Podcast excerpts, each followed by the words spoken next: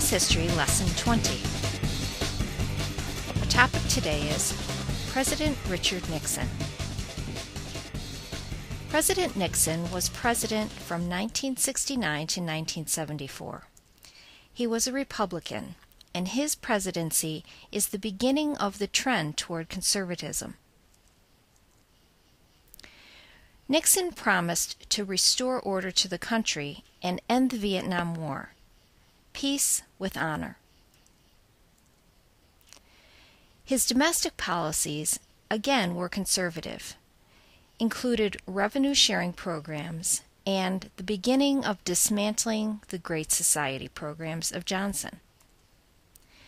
Nixon's programs shifted the responsibility for many of these Great Society initiatives to the state level.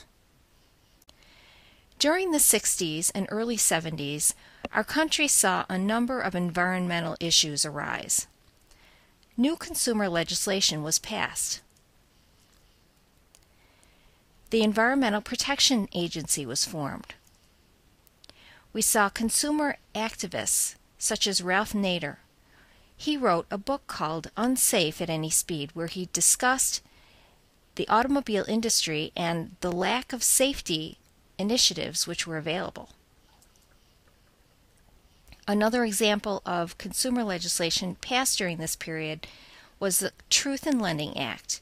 The Truth in Lending Act basically requires disclosures for borrowers so that they are fully aware of their interest rates and the amount that they're paying for loans. Nixon also changed the face of the Supreme Court.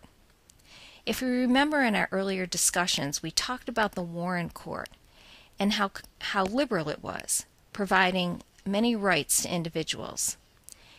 When Chief Justice Earl Warren resigned, Nixon appointed Warren Burger to replace him. The court became much more conservative. And we saw a period of judicial restraint beginning. Judicial restraint means that the Supreme Court did not render decisions granting rights to many individuals. The Nixon presidency was clearly one of controversy.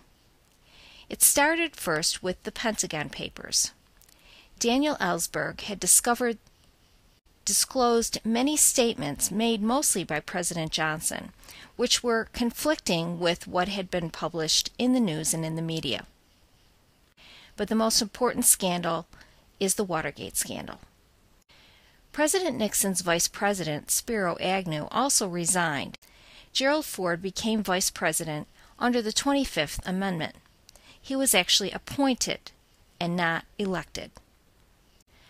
Watergate began with a break in of the Democratic headquarters.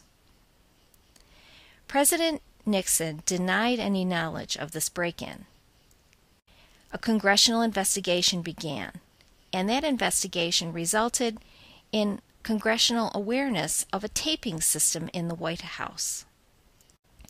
President Nixon tried to invoke executive privilege to keep the tapes confidential in the Supreme Court case U.S. v. Nixon.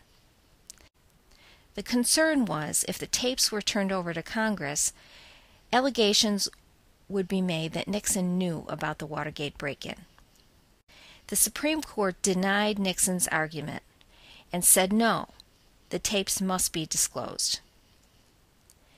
Impeachment proceedings began, and on August 4, 1974, President Nixon became the only U.S. president to resign from office. Gerald Ford became the first president of the United States who was not elected president.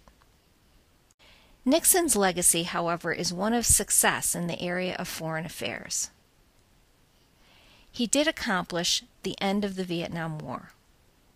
He also was the first president to visit the People's Republic of China, beginning to open diplomatic relations between the United States and China.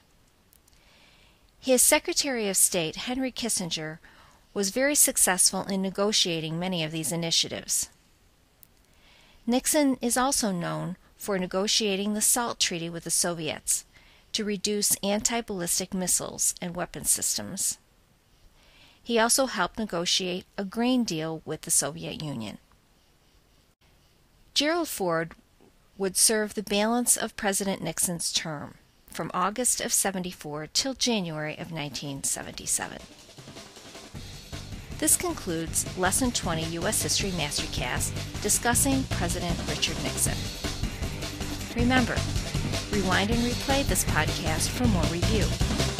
Visit www.masterymaze.com for more review podcasts. Thanks for listening.